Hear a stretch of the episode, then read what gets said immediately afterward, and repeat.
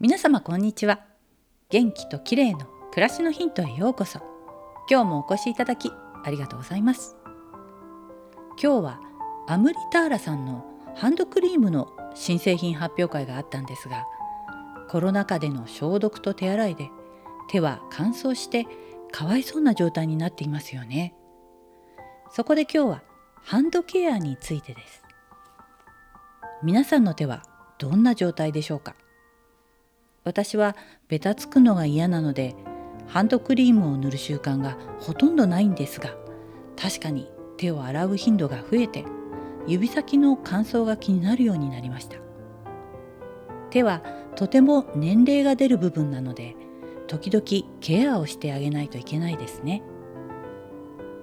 ハンドクリームをたっぷり塗って2分くらいハンドマッサージをするだけでかなり状態が改善します。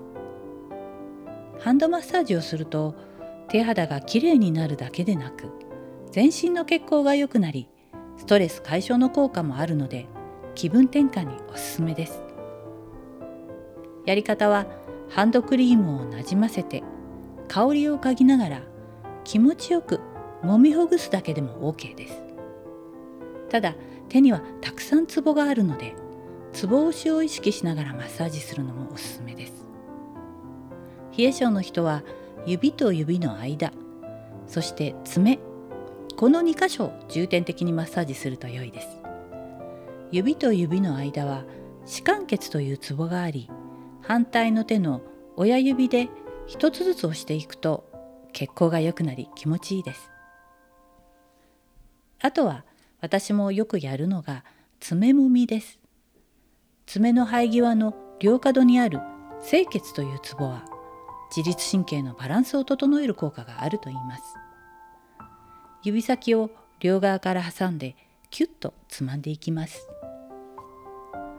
これからの寒い時期には体が温まってリラックスできるので手のつぼ押しはとてもおすすめです。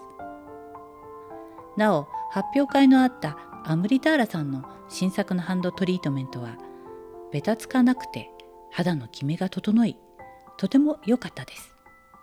詳しくはインスタの方にアップしておきますね。今日はコロナ禍でも若々しい手をキープするハンドケアについてでした。最後までお聴きいただきありがとうございます。またお会いしましょう。友吉ゆき子でした。